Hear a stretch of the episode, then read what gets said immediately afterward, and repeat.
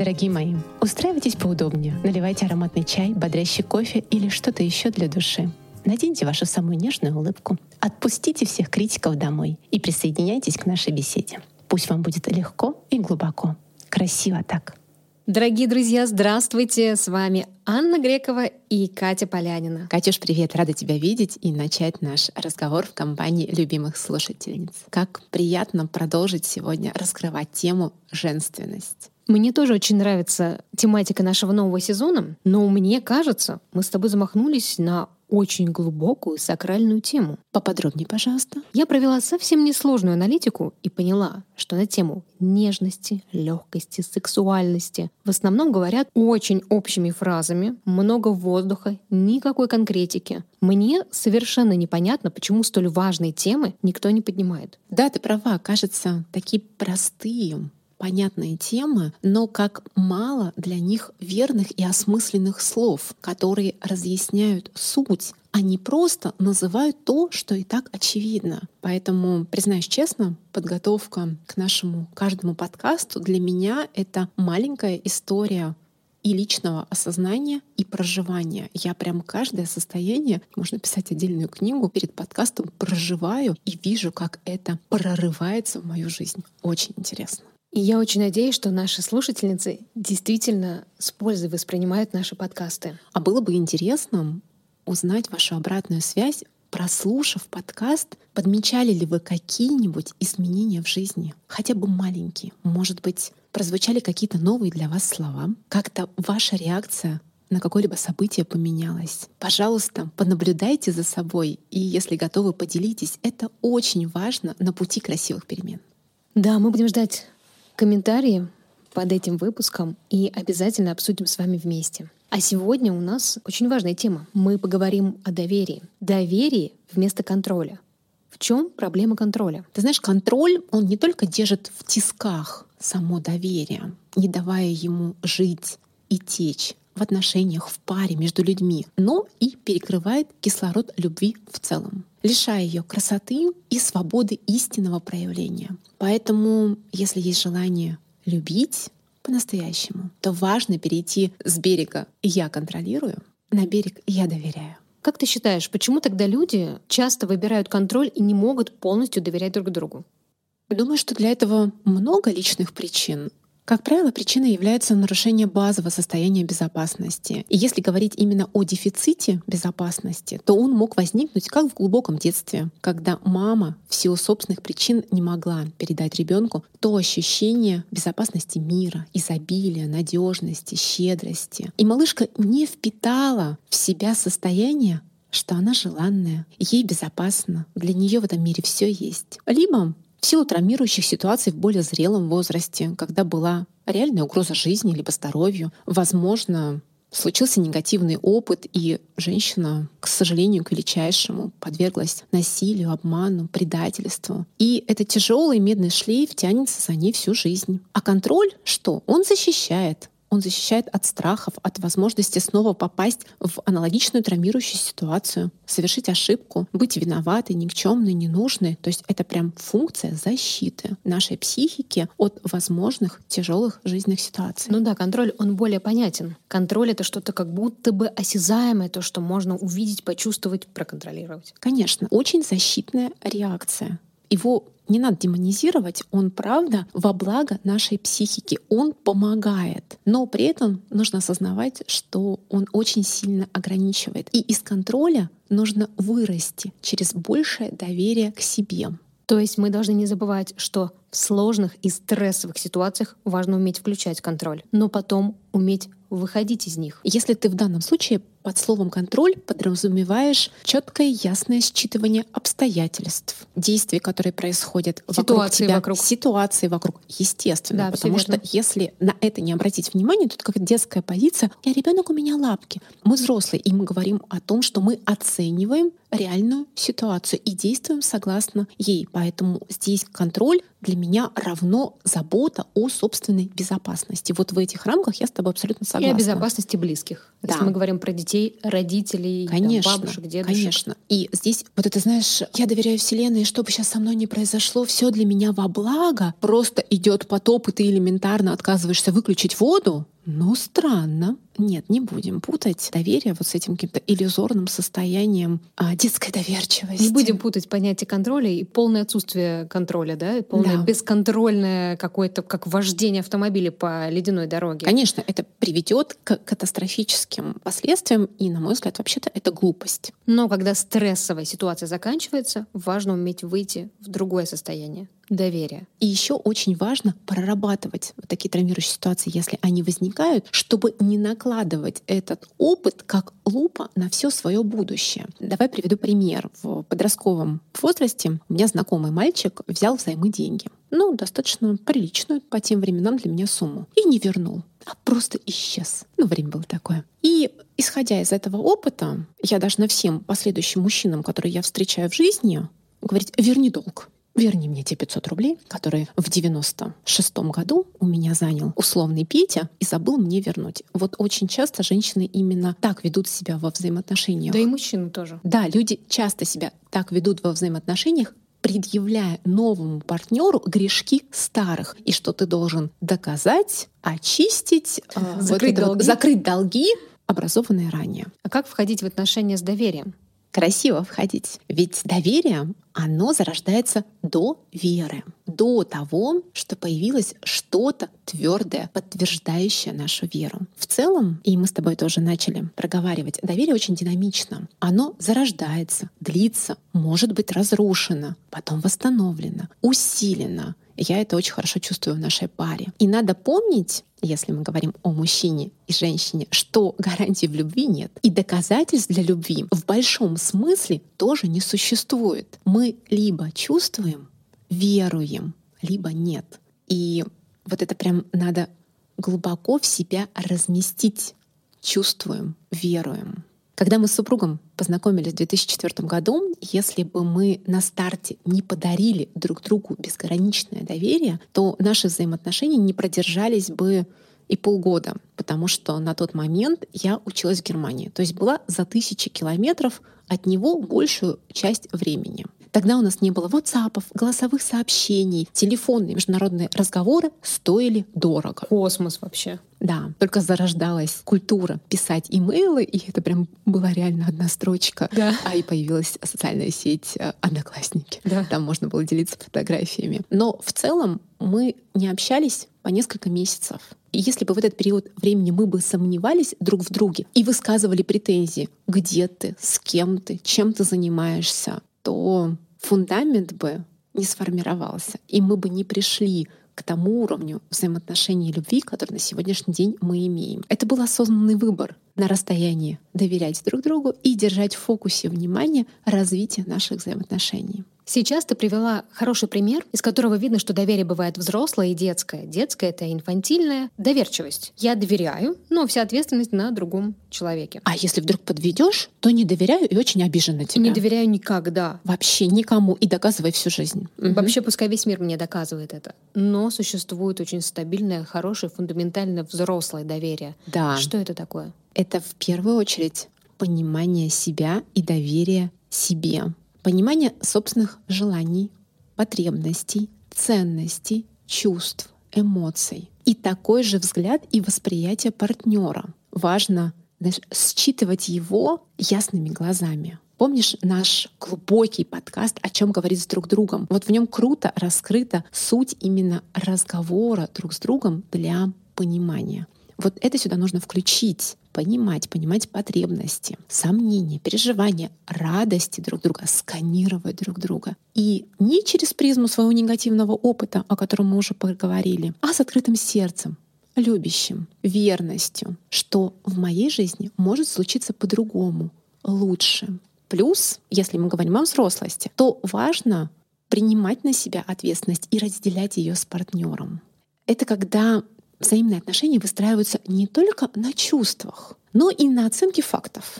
Я очень люблю этот пример психологов, когда они говорят о том, что, выбирая кошку, собаку, проверяют родословную, кто мама, папа, поколение. Так почему же такой анализ не уделяется партнеру, когда ты объективно смотришь, а какие у него позитивные, какие у него негативные привычки, а как он проявляет себя в тех или иных жизненных ситуациях, как он относится к маме, к семье, к друзьям, к своей работе. И вот это как раз говорит о взрослости, когда мы без иллюзий, без позиции «а я думала», «а я мечтала», «я надеялась», что этот лягушонок превратится в принца. Знаешь, у меня есть шикарный пример из жизни. Бабушка моего мужа — детский врач. Когда мы поженились, она пришла ко мне и сказала: «Какую глупость ты сотворила? Вот с чего надо начать выбор партнера? Вот все, вы познакомились, что дальше делать?» Медицинскую книжку посмотреть? Я говорю: что? Приходишь к его терапевту, желательно педиатру, вот то, что с нуля, и говоришь: покажите мне его медицинскую карту, что там у него за спиной, не придется ли мне всю жизнь вообще лечить его?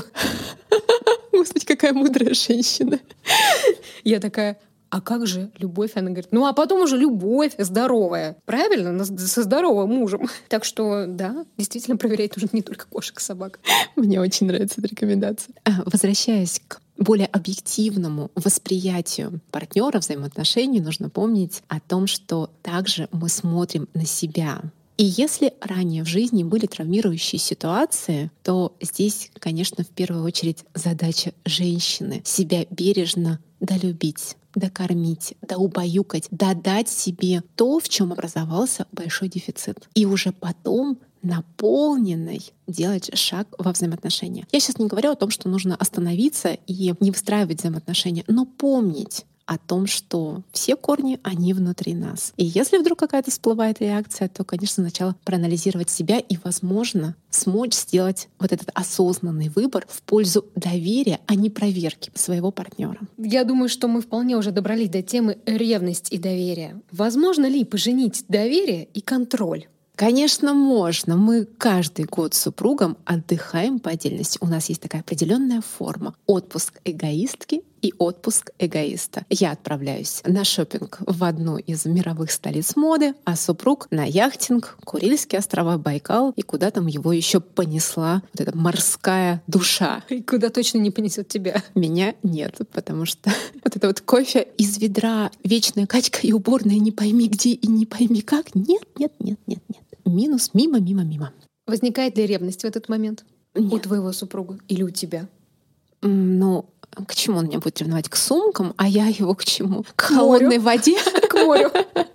Нет, ты знаешь, я считаю, что ревность возникает тогда, когда один или двое допускают в мыслях, возможно, не только в мыслях, кого-то другого. При этом делают такой обыденный вид, что все нормально. И в этот момент каждый супруг меряет по себе, потому что он знает схему измены наизусть. Да, он знает, как это работает. Конечно. И это может, могут провернуть с ним. То есть Конечно. Это опять про себя, про да. свое внутреннее. Да, но ни в коем случае нельзя допустить такого же поведения у другого партнера. Понимаешь? Тогда возникает жуткое подозрение, скандал и причина отсутствия доверия к себе.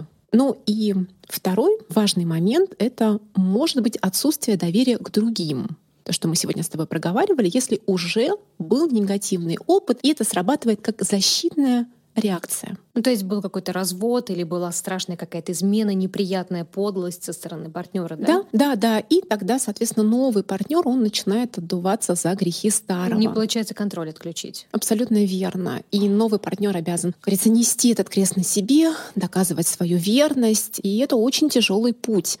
Я как-то слышала историю, когда здоровый партнер в любви доказывал годами свою верность и помог пострадавшей женщине вылечиться. Но это правда была очень большая, осознанная, наполненная любовь. Я считаю, что не все до нее доросли, не все на нее способны. А любви хотят все. Поэтому здесь нам стоит заботливее относиться к себе, к любимым людям и не требовать от них немыслимых подвигов, а уже на сегодняшний день дарить свою веру. И если есть, конечно, большая потребность, можно и поработать с психологом. Мне очень понравился твой пример сейчас с отдельным отпуском, отпуск эгоиста и эгоистки. Потрясающий пример того, что доверие и контроль могут жить вместе. Твой супруг тебе доверяет, и он постоянно контролирует, все ли нормально со счетом, со средствами на твоей карточке, хватит ли тебе на сумочке, правильно? Естественно. Когда меня спрашивают, есть ли у вас вредные привычки, я отвечаю, да, единственное, люблю тратить деньги. Поэтому счет приходится контролировать. Вот мы и поженили эти два понятия. Контроль тоже может быть приятным. Ты знаешь, и опять Опять-таки для меня это не контроль, для меня это проявленная забота, потому что, перечисляя мне определенную сумму денег, ну, наверное, у него возникает вопрос, на что ты потратила, только когда я с улыбкой говорю, ой, а можно еще? Ну и то, знаешь, это не контроль, а это такое чисто мужское, прагматичное. Вчера же я тебе только перевел. Как ты умудряешься так быстро за ночь все потратить? Онлайн-шоппинг. Что поделать? Ну, то есть, подытожим, самый большой контроль в паре должен быть самой большой заботой. Да, и совершать свой осознанный выбор, доверять друг другу. И со стороны женщины это так мудро и красиво. Предлагаю снова вернуться к практике. Хорошо. Как начать больше доверять друг другу в паре? Шикарный вопрос. Смотри, кто-то верит в помощь высших сил или ближнего. Здесь есть уход в детскую позицию. Мы это проговорили. Кто-то верит в себя, и я все сама. И это уход от женственности. Прям рекомендую здесь прослушать наш подкаст, посвященный этой теме. А кто-то с доверием и акцент на до веры относится к себе. Это раз. К людям. Это два. И к миру — это три. И творит свою красивую реальность. И именно третий вариант работает на все сто процентов. В нем заложена магическая формула.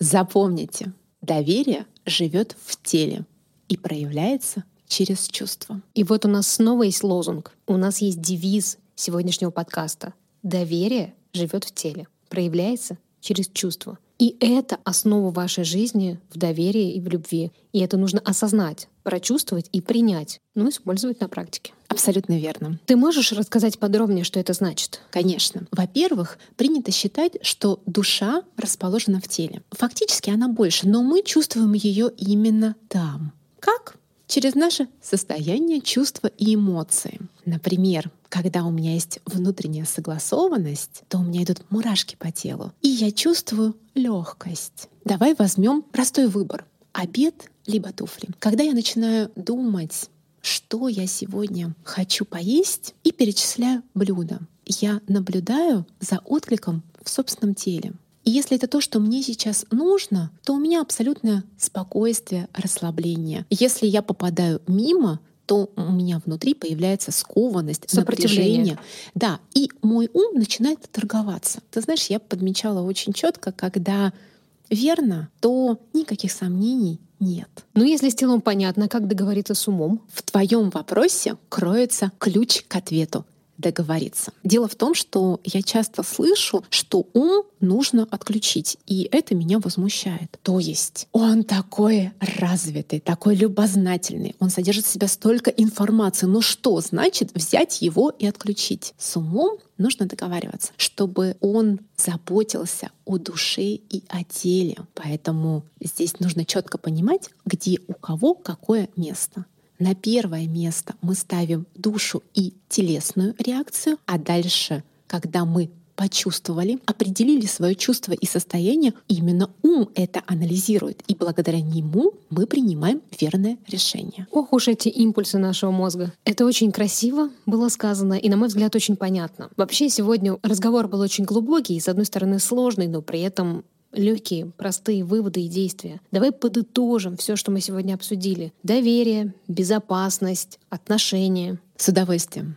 Доверие является ключом от потайной двери, открывающей щедрые дары нашей души и Вселенной. Ведь желания исполняются, цели легко и быстро реализуются, а в отношениях создается безопасное пространство для искреннего проявления чувств. А контроль? Ну, если мы переводим его в заботу, то пусть ему будет место в пространстве. Но главное, чтобы оно не убивало доверие и не лишало удовольствия от жизни. А ведь доверие для женщины — это отдельная ценность. Конечно, и именно об этом наши подкасты. И пространство красиво так. Анюта, спасибо тебе большое за это потрясающее путешествие в недры нашей души, в которых мы нашли доверие, любовь и заботу вместо контроля. Милые мои, Пусть в вашей душе раскрывается доверие к себе и щедро от вас течет к людям и окружающему миру. Ведь это красиво так. Анюта, скажи, пожалуйста, а про что будет следующий наш подкаст? Мы уйдем в невероятно женственную тему и поговорим